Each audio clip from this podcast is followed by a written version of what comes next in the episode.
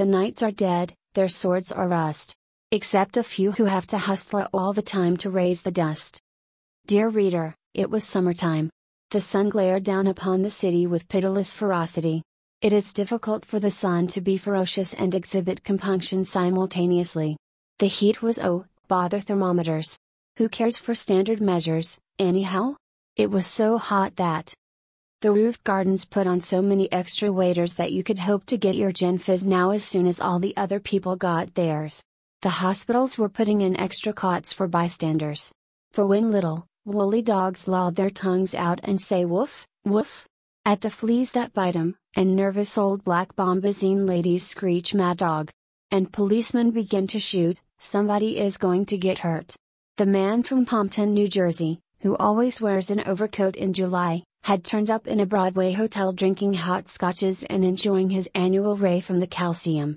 Philanthropists were petitioning the legislature to pass a bill requiring builders to make tenement fire escapes more commodious, so that families might die altogether of the heat instead of one or two at a time.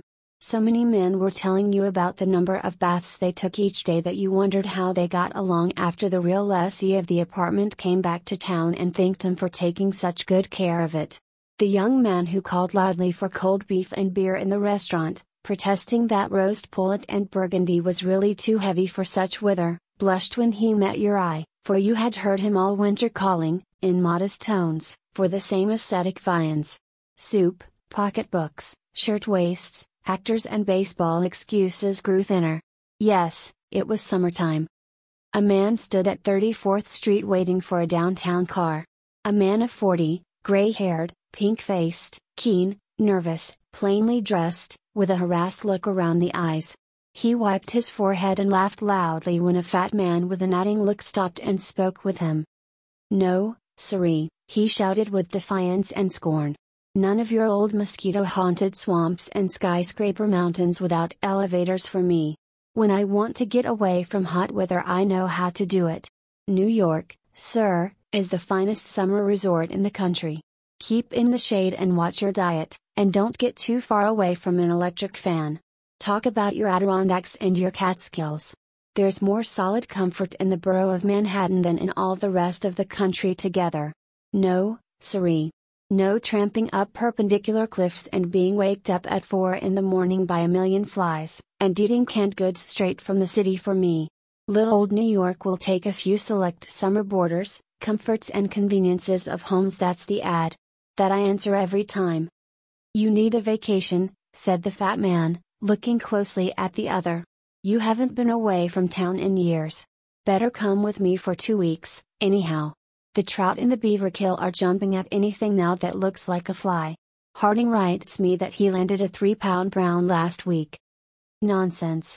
cried the other man. Go ahead, if you like, and boggle around in rubber boots wearing yourself out trying to catch fish. When I want one, I go to a cool restaurant and order it. I laugh at you fellows whenever I think of you hustling around in the heat in the country thinking you are having a good time. For me, Father Knickerbocker's little improved farm with the big shady lane running through the middle of it. The fat man sighed over his friend and went his way. The man who thought New York was the greatest summer resort in the country boarded a car and went buzzing down to his office.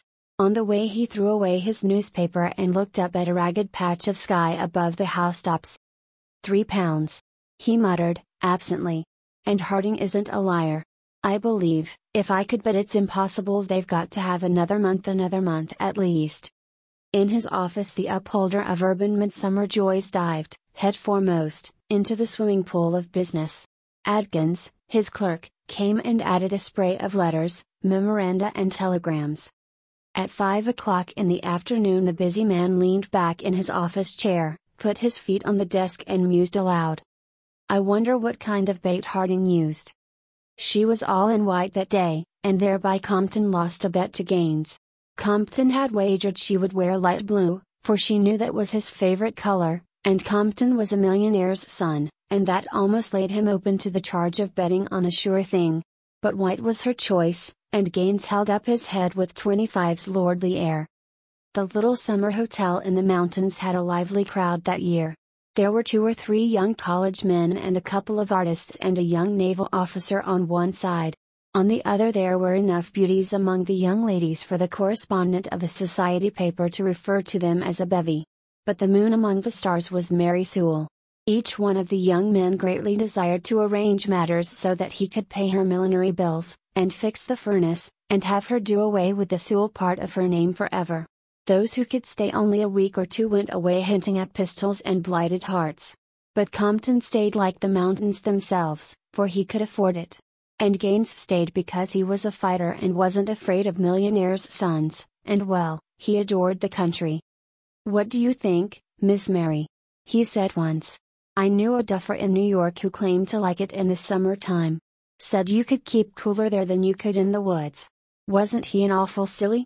I don't think I could breathe on Broadway after the 1st of June.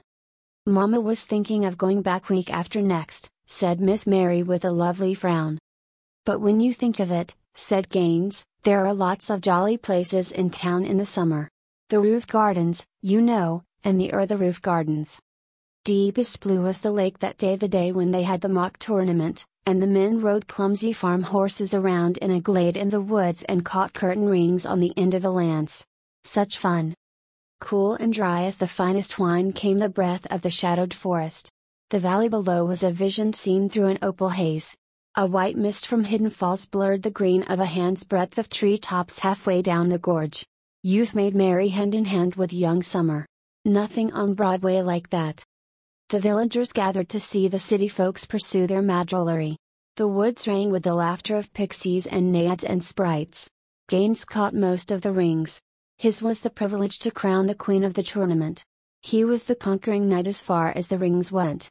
On his arm he wore a white scarf. Compton wore light blue. She had declared her preference for blue, but she wore white that day. Gaines looked about for the queen to crown her. He heard her merry laugh, as if from the clouds.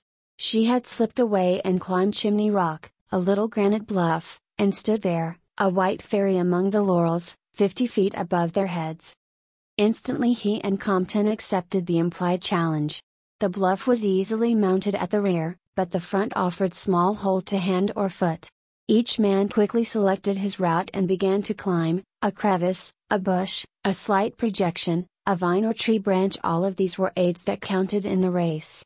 It was all foolery there was no stake, but there was youth in it, cross reader, and light hearts, and something else that Miss Clay writes so charmingly about. Gaines gave a great tug at the root of a laurel and pulled himself to Miss Mary's feet. On his arm he carried the wreath of roses, and while the villagers and summer boarders screamed and applauded below he placed it on the queen's brow. You are a gallant knight, said Miss Mary. If I could be your true knight always, began Gaines, but Miss Mary laughed him dumb, for Compton scrambled over the edge of the rock one minute behind time. What a twilight that was when they drove back to the hotel. The opal of the valley turned slowly to purple, the dark woods framed the lake as a mirror, the tonic air stirred the very soul in one. The first pale stars came out over the mountain tops where yet a faint glow of. I beg your pardon, Mr. Gaines, said Atkins. The man who believed New York to be the finest summer resort in the world opened his eyes and kicked over the mucilage bottle on his desk. I believe I was asleep, he said. It's the heat, said Atkins. It's something awful in the city these. Nonsense, said the other. The city beats the country 10 to 1 in summer. Fools go out tramping in muddy brooks and wear themselves out trying to catch little fish as long as your finger. Stay in town and keep comfortable, that's my idea. Some letters just came, said Atkins. I thought you might like to glance at them before you go. Let us look over his shoulder and read just a few lines of one of them. My dear, dear husband. Just received your letter ordering us to stay another month. Rita's cough is almost gone. Johnny has simply gone wild like a little Indian. Will be the making of both children. Work so hard, and I know that your business can hardly afford to keep us here so long. Best man that ever you always pretend that you like the city in summer. Trout fishing that you used to be so fond of. And all to keep us well and happy. Come to you if it were not doing the babies so much good. I stood last evening on Chimney Rock in exactly the same spot where I was when you put the wreath of roses on my head. Through all the world. When you said you would be my true knight. Fifteen years ago, dear, just think. Have always been that to me ever and ever. Mary. The man who said he thought New York the finest summer resort in the country dropped into a cafe on his way home and had a glass of beer under an electric fan. Wonder what kind of a fly old Harding used, he said to himself.